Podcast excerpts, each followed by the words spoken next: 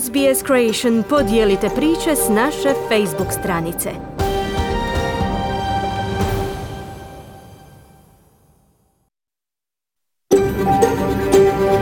SBS, a world of difference. You're with SBS Croatian on mobile, online and on radio. Vi ste uz SBS Creation na svojim mobilnim uređajima na internetu i radio.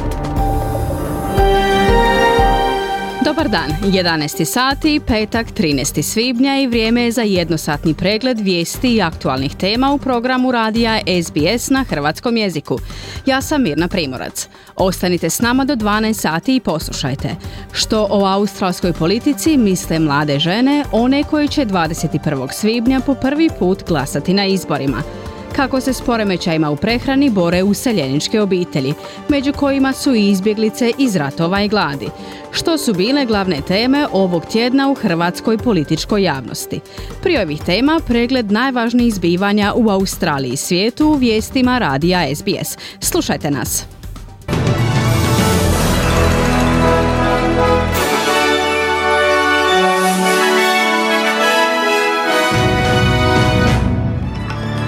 Danas u vijestima poslušajte. Obilne kiše prijete jugoistoku Queenslanda.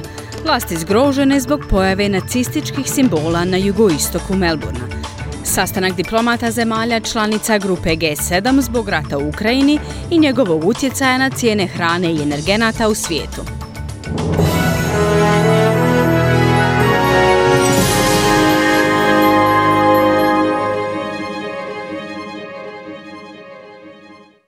Slušate vijesti radija SBS na hrvatskom jeziku. Ja sam Mirna Primorac. Stanovnici diljem Queenslanda u stanju su visoke pripravnosti jer kiše nastavljaju padati na jugoistoku države. Sirene za evakuaciju oglasile su se jutros u Grenamu, zapadno od Brisbanea, a stanovnici svih područja doline pozvani su na evakuaciju jer se razina vode u Loike Creek brzo penje.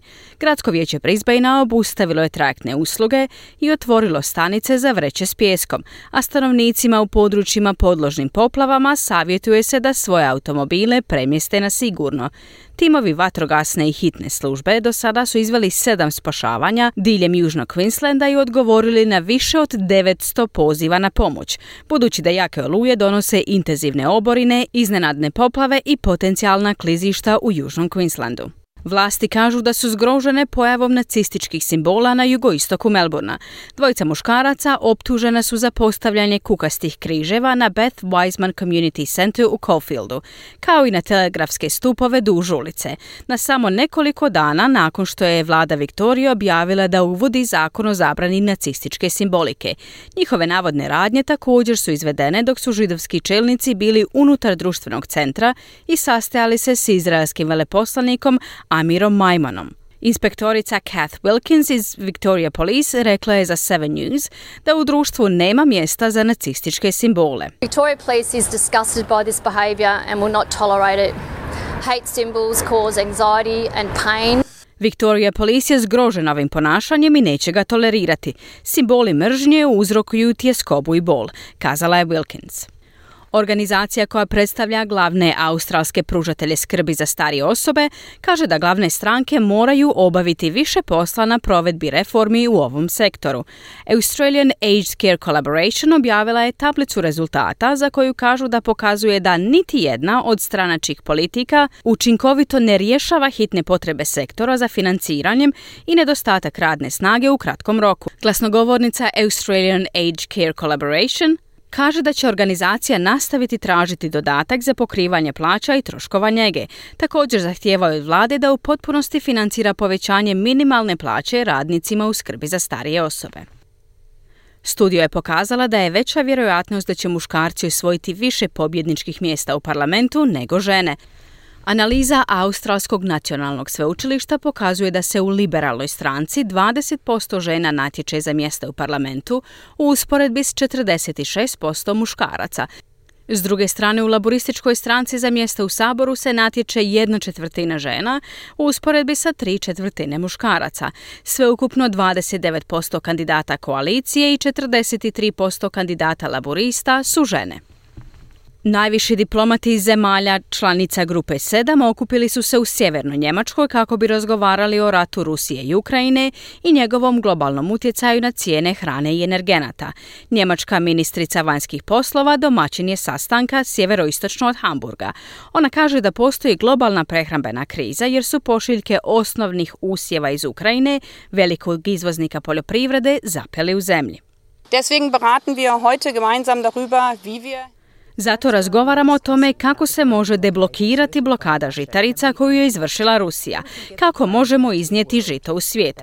Zato naravno razgovaramo o tome kako možemo nastaviti podržavati Ukrajinu, ali i kako možemo pomoći najsiromašnijim ljudima na svijetu u ovoj situaciji.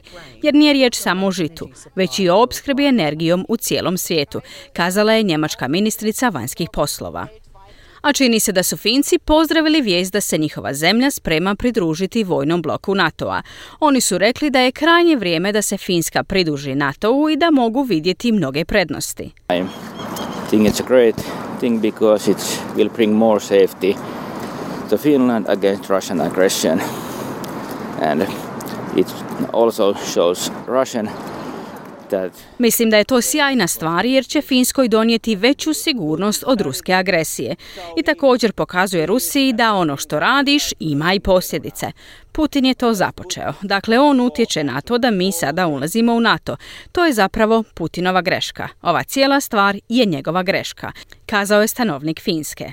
Odluka o napuštanju neutralnosti koju je Finska održavala tijekom hladnog rata smatra se jednim od najvećih pomaka u europskoj sigurnosti posljednjih desetljeća.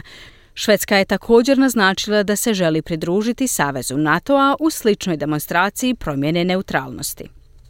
Pet republikanskih članova kongresa pozvano da svjedoče pred odborom koji istražuje invaziju na američki kapitol 2020. godine u Washingtonu, nakon što su odbili dobrovoljno doći na istragu koja je održana 6. siječnja. Sudski pozivi izdani su čelniku republikanaca u predstavničkom domu Kevinu McCarthyu, i četiri druga predstavnika republikanaca u sklopu istrage o nasilnoj pobuni. Gospodin McCarthy je tvrdio da ne zna za dokument kad su ga novinari pitali o njemu i tvrdio je da je istraga bila partizanski lov na vještice. I have not seen a subpoena. I guess they sent it to you guys before they sent it to me. Um, look, my view on the committee has not changed. They're not conducting a legitimate investigation. It seems as though they just want to go after their political opponents. Nisam vidio sudski poziv. Pretpostavljam da su ga poslali vama prije nego što su ga poslali meni. Gledajte, moj pogled na odbor se nije promijenio. Ne provode legitimnu istragu. Čini se kao da samo žele krenuti za svojim političkim protivnicima, kazao je McCarthy. Sudski pozivi posljednja su faza istrage koja se završava u oči niza javnih rasprava ovog ljeta. Ukrajina kaže da su stotine njenih bolnica uništene otkako su ruske snage napale zemlju u veljači ove godine. Ukrajinski predsjednik Voldomir Zelenski kaže da je 570 zdravstvenih ustanova teško oštećeno, a da je 101 potpuno uništena. U video izjavi je rekao da je razina i način uništavanja okrutan i glup, s obzirom na to da se radi o civilnim objektima te zato što je Rusija odbila priznati da je pretrpjela značajne taktičke poraze. Російська стратегічна поразка очевидна. Strateški poraz Rusije već je očigledan svima u svijetu, pa čak i onima koji još komuniciraju s njima. Rusija jednostavno još nema hrabrosti to priznati. Oni su kukavice i pokušavaju sakriti istinu iza raketnih, zračnih i topničkih napada, kazao je Zelenskih. A u međuvremenu se ruska vojska suočila s daljnim nazadovanjem na bojnom polju. Ukrajinska vojska istjerala je ruske vojnike iz regije oko drugog najvećeg grada Hrakova, najbrže napredovanje od kako su snage Kremlja istjerali iz Kijeva i sa sjeveroistoka zemlje prije više od mjesec dana.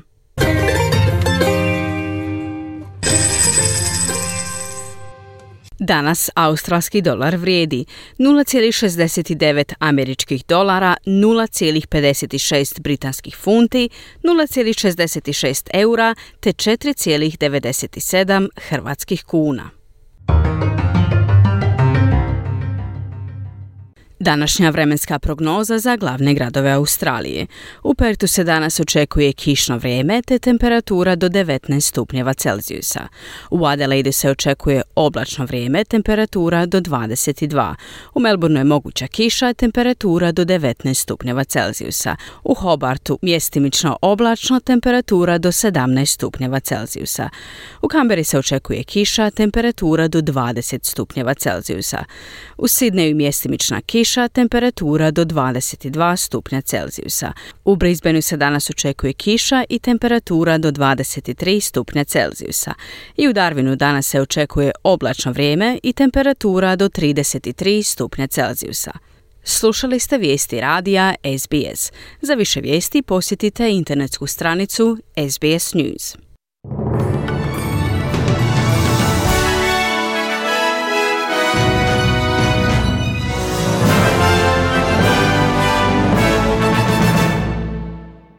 Radio SBS, program na hrvatskom jeziku. Ja sam Mirna Primorac. Okrećemo se sada zbivanjima u Hrvatskoj. Danas donosimo tjedni osvrt. Slučaj trudnice Mirele Čavajde još nije okončan. Finska i Švedska ulaze u NATO mimo prijetnje vetom hrvatskog predsjednika. Rebalans državnog proračuna najviše zbog gubitka u zdravstvu. Ljetne temperature kao u lipnju i srpnju. Osoba tjedna je Pero Puliz. O naglascima tjedna s Klarom Kovačić razgovarala sam jutros malo prije početka našeg programa. Dobro jutro, Klara. Dobro jutro. Slučaj trudnice Mirele Čavdaje postao je prvorazredna politička tema. Kako se to dogodilo? Nakon tri tjedna maltretiranja odobrili joj pobačaj. Naslovnice su današnjih dnevnika sa slikom mlade trudnice. Prekid trudnoće joj nitko od priupitanih ne želi obaviti, pa će u Sloveniju, koja to može i hoće.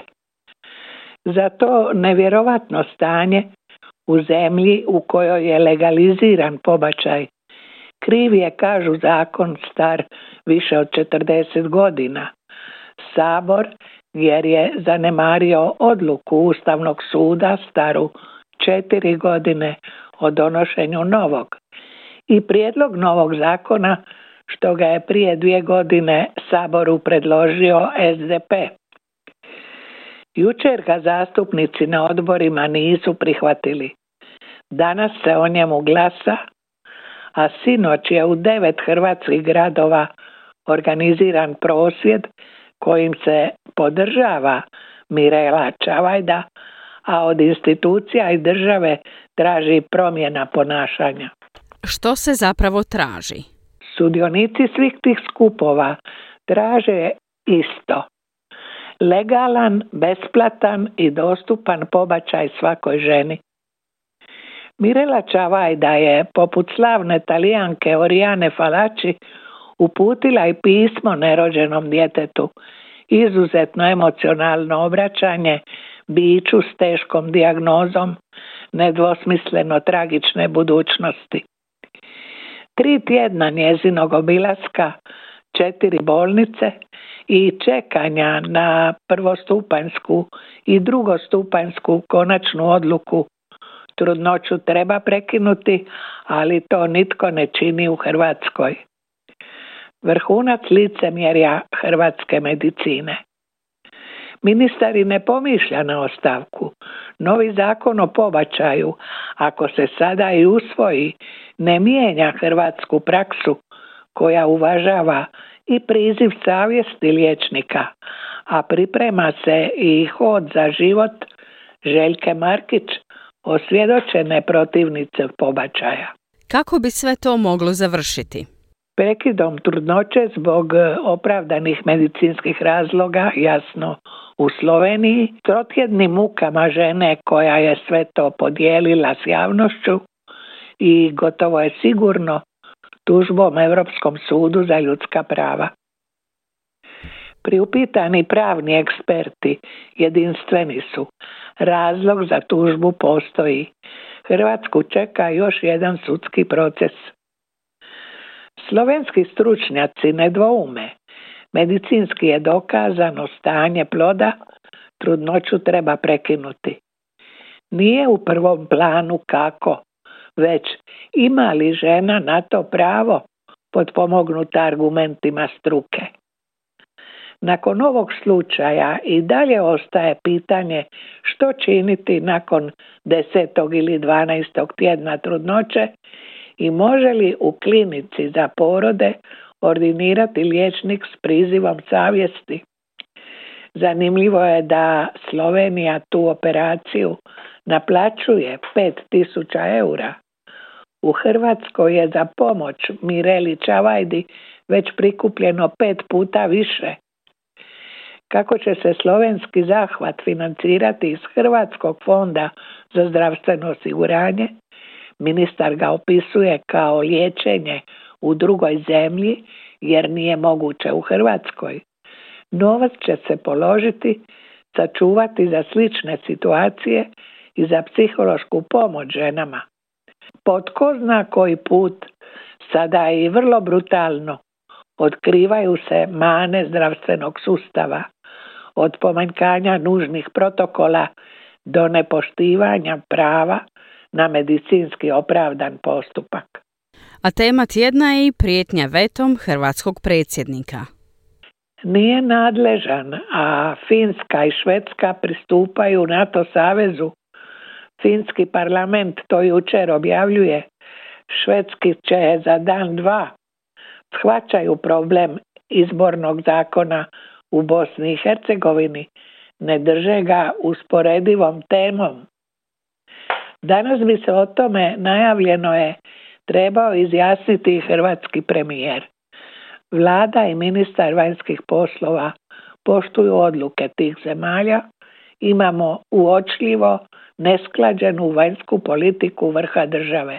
A vlada je prihvatila i rebalans državnog proračuna.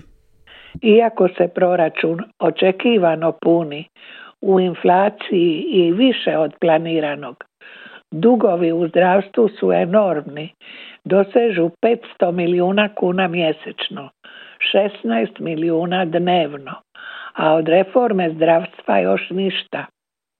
Usto i 42 milijarde kuna zbog COVID krize.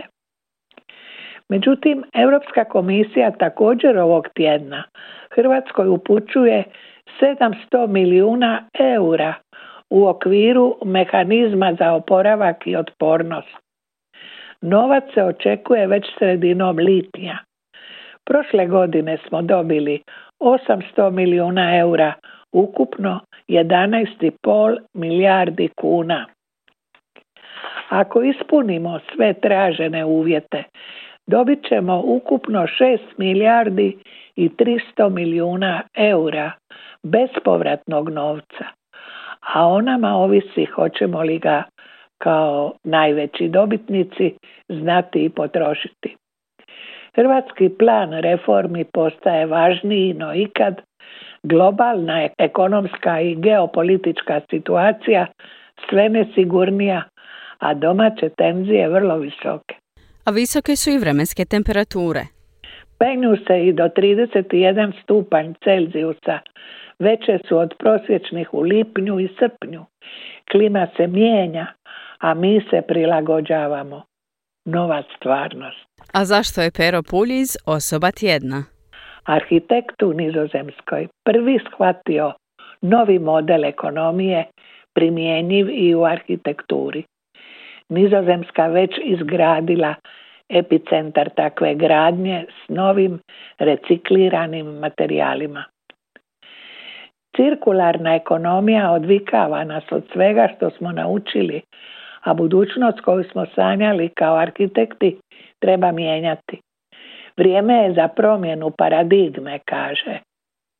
U vrijeme moralnog čišćenja banka investitor izgradnje paviljona tražila je nov pristup. Materijali reciklirani, a alumini željezo kositar nestali. Čak smo tražili bankare da za potrebe akustične izolacije donesu svoje traperice koje više ne koriste. Sva zvučna izolacija je od trapera i nije skrivena, već vidljiva, kaže arhitekt Pero Puliz.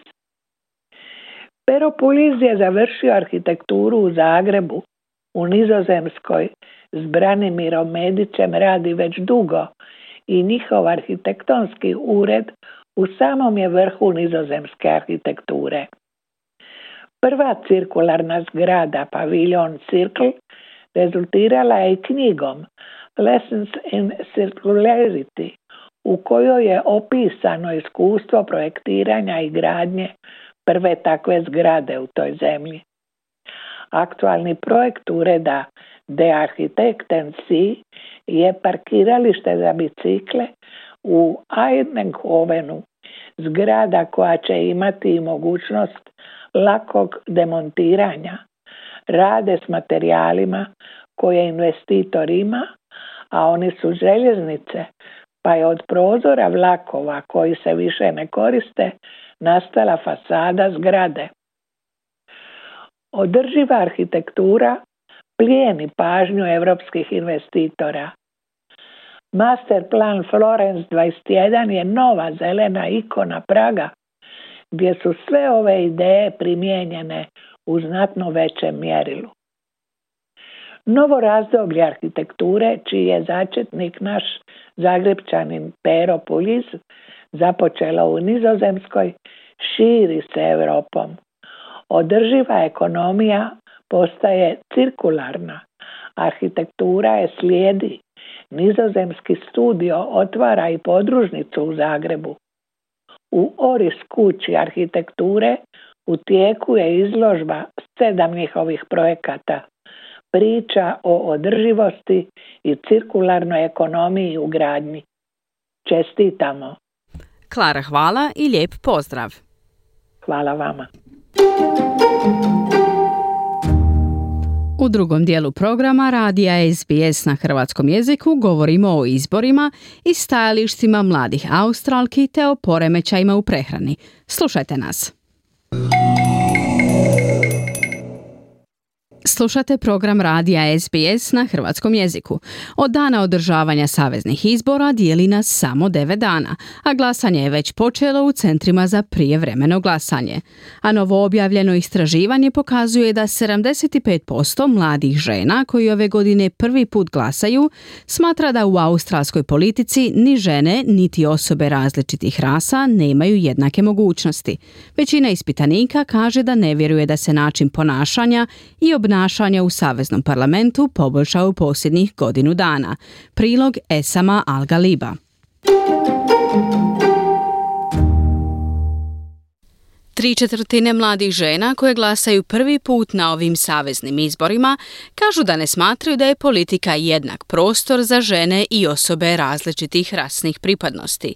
Od seksizma i mizoginije do rasizma, homofobije, transfobije i nedostatka pozitivnih praksi za osobe s invaliditetom, novo istraživanje Plan International Australia objavljeno 9. svibnja ove godine pokazalo je da 72% mladih Australki ne osjeća da je politika za njih jednako ili uključivo okruženje.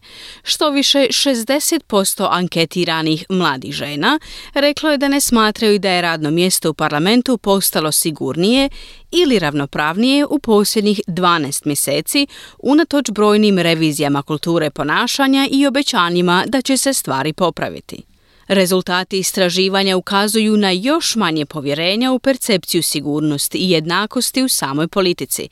29% kulturološki i jezično raznolikih mladih žena reklo je da nikada ne bi smatrali politiku karijerom. 41% mladih žena s invaliditetom navelo je nedostatak inkluzivne prakse kao razlog zašto ne bi ostvarile svoj san o radu u politici. Betina Zurzolo je 17-godišnja učenica srednje škole u Melbourneu. Ona kaže da bi se htjela baviti politikom, ali da kako stvari stoje u ovom trenutku se ne osjeća ugodno. I'm like scared almost because of the way I see women and people of color and of different sexualities and um, people with disabilities and how they're treated. Gotovo se bojim zbog načina na koji vidim žene i osobe različitih rasnih pripadnosti, spolne orijentacije i osobe s invaliditetom, kako se prema njima postupa i govori u parlamentu. Pa prilično okljevam da dođem u poziciju vladi zbog reakcija, mržnje i diskriminacije koju bi dobila, kazala je Zurzolo koja je članica LGBTIQ plus zajednice. If there was more people that looked like me, who thought like me in Parliament and in our government, making like and leading our country, then those barriers that I face as a young woman will be less evident, and I'll be able to Kada bi bilo više ljudi koji izgledaju i misle kao ja u parlamentu i vladi koja vodi našu državu, tada bi barijere s kojima se suočavam kao mlada žena bile manje očite. A ja bi mogla učiniti sve što želim i jurila bih svoje snove bez straha od onoga što bi mi se moglo dogoditi jer sam žena, dodala je Zurzolo. Na pitanje da li smatra da su LGBTIQ plus mladi dobro zastupljeni u vladi, rekla je Uh, no.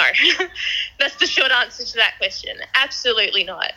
Like, if we're just talking about in Australia, then I can't think of a single person in Parliament that I would feel safe being alone in a room with. A ne, kratak je odgovor na to pitanje. Apsolutno ne. Ako govorimo samo o Australiji, onda se ne mogu sjetiti niti jedne osobe u parlamentu s kojom bi se osjećala sigurno nasamo. Ne mogu se sjetiti niti jedne osobe u parlamentu koja je dala sve od sebe da umiri ili proslavi LGBTIQ plus zajednicu, dodala je Zurzolo. Suzanne Leđena je direktorica Plan International Australia. The report found that the toxic culture oozing through the heart of Australian politics is deterring girls and young people from careers in Parliament. The re- result is that we are losing out on an entire generation of bright, powerful, and diverse voices who could transform. Izvješće je pokazalo da toksična kultura koja curi kroz srce australske politike odvraća djevojke i mlade od karijere u parlamentu. Rezultat je da gubimo cijelu generaciju dobrih, moćnih i raznolikih glasova koji bi mogli transformirati i voditi ovu zemlju na bolje. Znam iz iskustva iz prve ruke kao mladi bivši zaposlenik da je parlament odraz postojećeg sustava moći i privilegija, kazala je Legena. Istraživanje je pokazalo da više od 90% mladih žena vjeruje da bi Australski savezni parlament trebao odražavati stvarnost australske raznolikosti. Gotovo polovina ispitanih izjavila je da ne bi željela nastaviti karijeru u politici jer misle da bi bili diskriminirane jer su žene, a 90% mladih žena smatra da je muškarcima lakše uspjeti u politici. Ovo stajalište dijeli se i u cijelom političkom spektru. 90% za one koji su povezani s laburistima, 90% za one povezane s koalicijom i 92% za one povezane sa zelenima. 26% ispitanika identificirano je kao kulturološki i jezično raznolika skupina. 24% identificirano je kao LGBTIQ+. I 14% osoba s invaliditetom. Gospođa Legena kaže da je bila duboko uznemirana nalazima izvješća. That despite endless pledges and promises to close the gender gap in politics, that women still only make up 38% of their MPs and senators. We are falling behind the rest of the world. In, in 2006, for example, Australia ranked 22 out of 155 countries on the World Bank's. Unatoč beskrajnim obećanjima da će se smanjiti jaz između spolova u politici, žene još uvijek čine samo 38% zastupnika i senatora. Zaostajemo za ostatkom svijeta. Australija je 2006. godine bila rangirana kao 22. od 155 zemalja na Gender Index Svjetske banke za političko osnaživanje žena. Australija je 2021. godine bila rangirana kao 54 četvrta zemlja. U posljednjih 15 godina pali smo za 32 mjesta. Ovo nije dovoljno dobro. Iskreno rečeno, zaprepaštena sam što kad je u pitanju zastupljenost ljudi iz različitih nacionalnosti, još više zaostajemo. Manje od 5% parlamentaraca dolazi iz različitih sredina. Ima samo šest domorodačkih parlamentaraca, a nema niti jednog koji su rekli da su transseksualni ili rodno različiti, dodala je Legena. Ona kaže da to sprečava žene koje žele ući u politiku. This can have a devastating impact on girls growing up and forming their career aspirations and their leadership ambitions. You, you can't be what you can't see. So the result of these statistics is that an entire generation of girls To može imati razoran utjecaj na odrastanje djevojčica i formiranje njihovih karijernih i liderskih ambicija.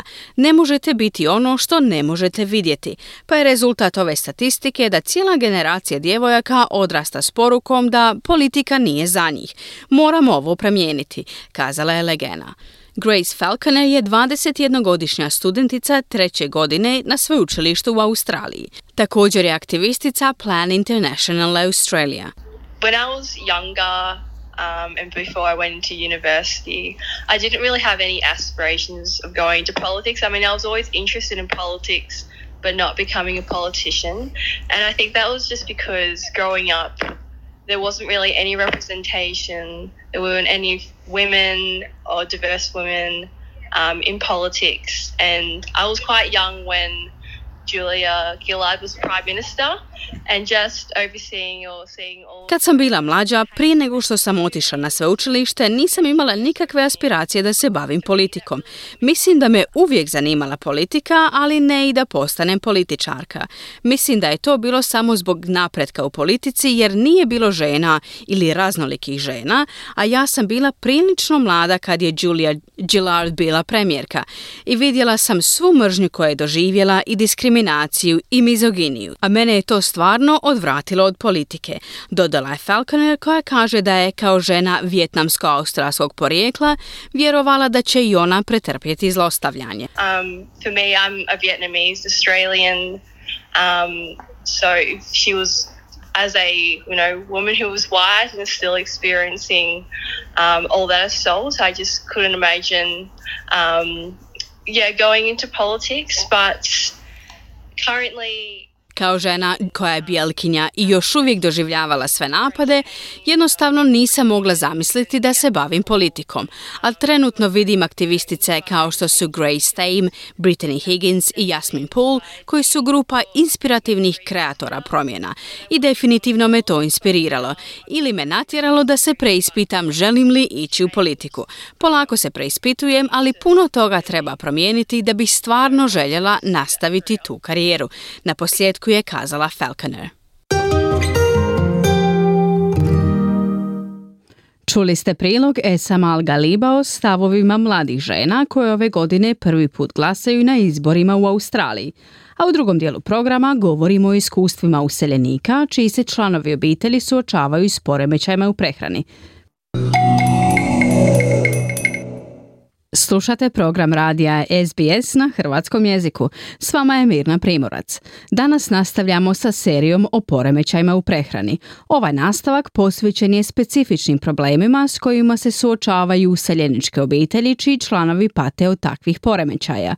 Suživot ili briga osobi s mentalnim oboljenjem može biti izazovan poduhvat, no ako se član obitelji usto suočava i s poremećajem u prehrani, izazovi za njegovatelje mogu biti još i veći. U serijalu posvećenom njegovateljima pod, pod nazivom Disruptive Companion donosimo vam četvrtu epizodu koja se bavi izazovima prilikom postavljanja dijagnoze i liječenja u multikulturalnim zajednicama. Naime, izazovi za pripadnike migrantskih zajednica mogu biti još i veći uz ograničeno razumijevanje njihovih kulturno osjetljivih potreba.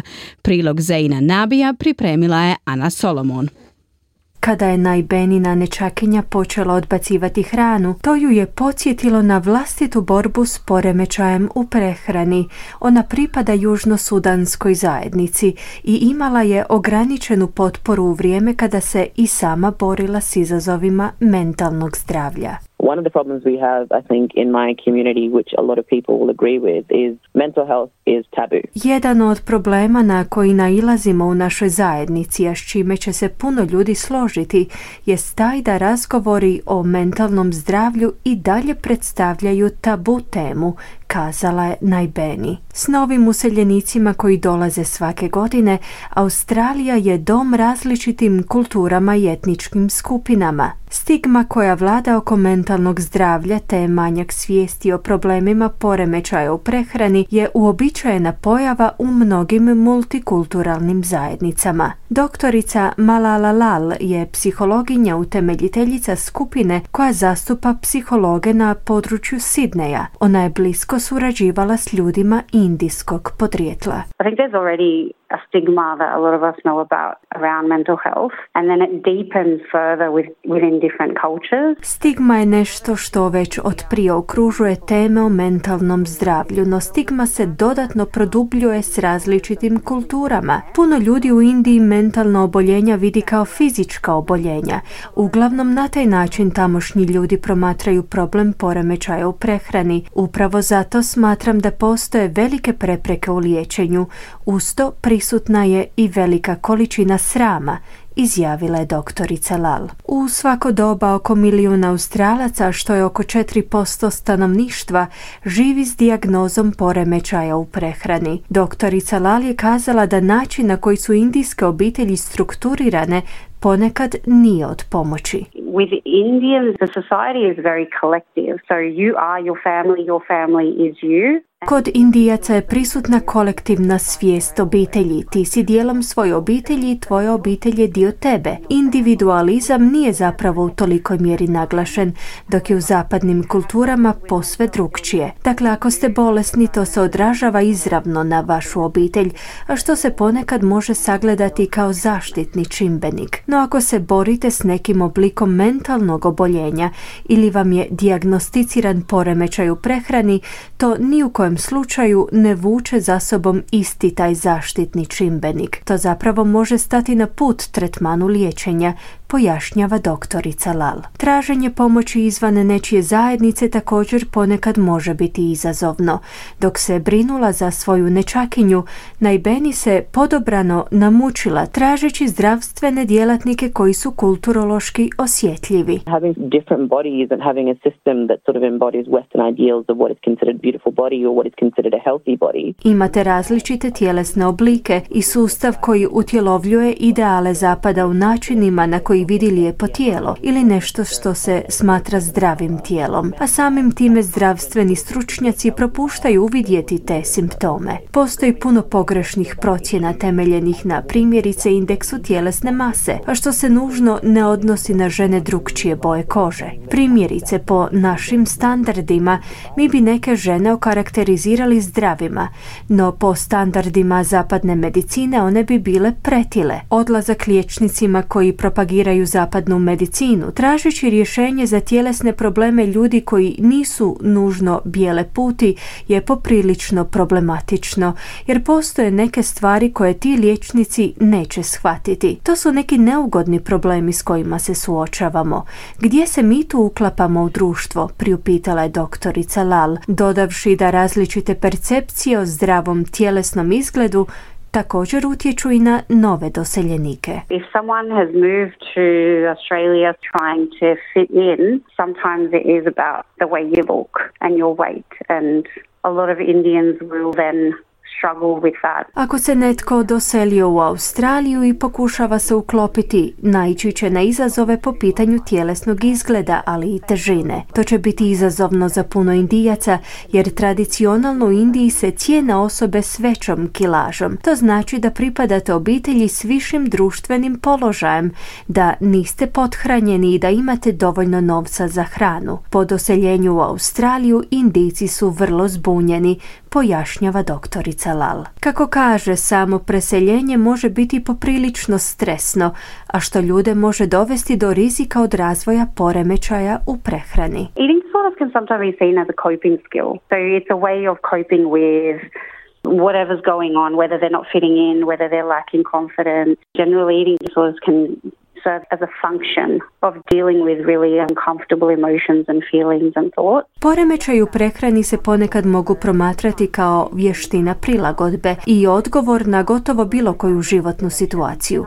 Primjerice, ako osjećate da se ne uklapate ili patite od manjka samopouzdanja, uglavnom poremećaj u prehrani su reakcija na način na koji se primjerice nosite s vrlo neugodnim emocijama, osjećajima i mislima. Zamislite samo ako na sve to dodate i pokušaj prilagodbe novoj kulturi. Upravo zato je ovaj problem toliko istaknut u zajednici useljenika. Puno useljenika se nalazi pod većim rizikom od razvoja poremećaja u prehrani, istaknula je Lal. Izazovi s kojima se suočava druga generacija doseljenika dodaju još jedan sloj već složenoj situaciji. Doktorica Lal kaže da su oni koji su ovdje došli u vrlo mladoj dobi ili oni koji su rođeni u obitelji doseljenika nehotice izloženi pritiscima koji mogu utjecati na njihovo mentalno zdravlje. You've got a generation that's really just worked hard to just survive and thrive in a new country.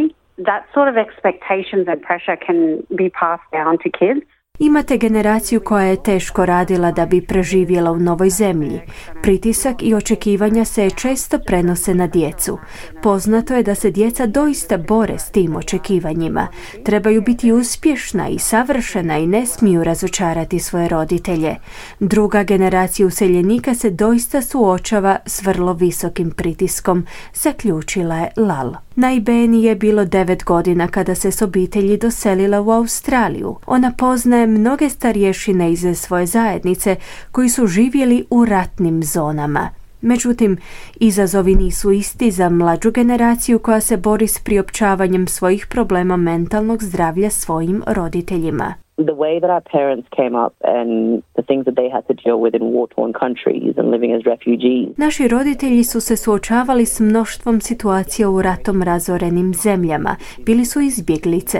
Mlađe generacije smatraju da im ne mogu iznijeti svoje probleme jer ono kroz što mi prolazimo se ne može usporediti s onime kroz što su oni prolazili, naglasila je Najbeni, pojašnjavajući da upravo iz tog razloga mlađi članovi zajednice ne iznose svoje osjećaje starijima. Our parents at the same time have similar siege mentality where if it's not a matter of life and death Naši roditelji drže da ako nije pitanje života i smrti, ako imamo hranu i sklonište, onda se nemamo na što žaliti. Time se postavlja ovaj kompleks krivnje, kazala je Najbeni. No to ujedno ne znači da stariji članovi zajednice nisu voljni podržati buduće generacije. I remember at one point telling my own mother that I was suffering from depression. And I was going through a hard time, you know, unstable housing, going to university, and I was met with laughter. Sjećam se da sam jednom kazala svojoj majci da patim od depresije. Suočavala sam se s nekim teškim životnim situacijama, nestabilnim domom, odlaskom na sveučilište i ona mi se na to nasmijala u lice. Pitala me je li meci lete nad mojom glavom i jesam li trebala prelaziti rijeku Nil da se sakrijem od vojnika. Imam li hrane? S obzirom na to da se ništa od toga ne događa u mojem životu, upitala me zbog čega sam depresivna. Većina naših roditelja nema loše namjere. Oni jednostavno ne znaju kako funkcionirati u novom sustavu, poručila je Najbeni. Čuli ste prvi dio nastavka o useljenicima i poremećajima u prehrani. Drugi dio ove teme o kojoj ćemo čuti još različitih iskustava useljenika, kao i što država čini da bi im pomogla u ovom problemu, donosimo u ponedjeljak 16. svibnja, a pred kraj današnjeg programa kratki podsjetnik na vijesti dana.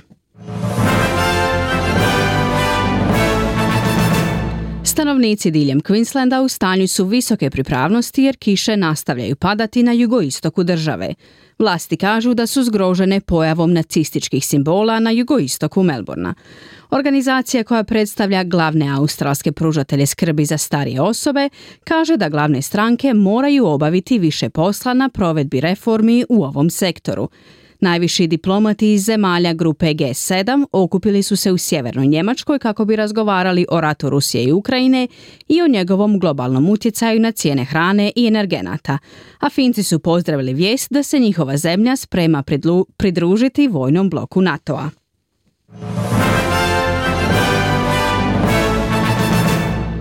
A prije nego što se pozdravimo od vas za danas, nekoliko poruka iz zajednice. Folklorna skupina Mladi Hrvati iz Melburna poziva na svoju zabavu pod imenom Za dobra stara vremena. Zabava će se održati u prostorijama nogometnog kluba St. Albans Dinamo u subotu 14. svibnja s početkom u 6 sati i 30 minuta. U cijenu ulaznice od 50 dolara uključena je i večera. Za više informacija nazovite na broj telefona 0417 582 107. Viktorijsko-Hrvatska gospodarska komora objavila je da organizira gala večeru kao središnji događaj proslave 30. obljetnice uspostave diplomatskih odnosa između Australije i Hrvatske. Večera će se održati u subotu, 28. svibnja u 6 sati i 30 minuta u prostorijama Melbourneškog muzeja. Ulaznice su u prodaji preko internetske stranice Eventbrite.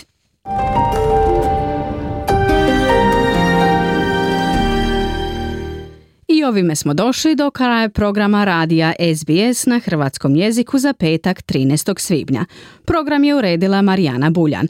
S vama je bila Mirna Primorac. Ovo je bio i naš posljednji program ovog tjedna na hrvatskom jeziku. Možete nas opet slušati u ponedjeljak u 11 sati, a možete nas slušati uživo na digitalnim radijskim i televizijskim prijemnicima, ali i dok ste u pokretu preko aplikacije SBS Radio. Potražite SBS Croatian. Mi vam želimo ugodan vikend i do slušanja. Kliknite like, podijelite, pratite SBS Croatian na Facebooku.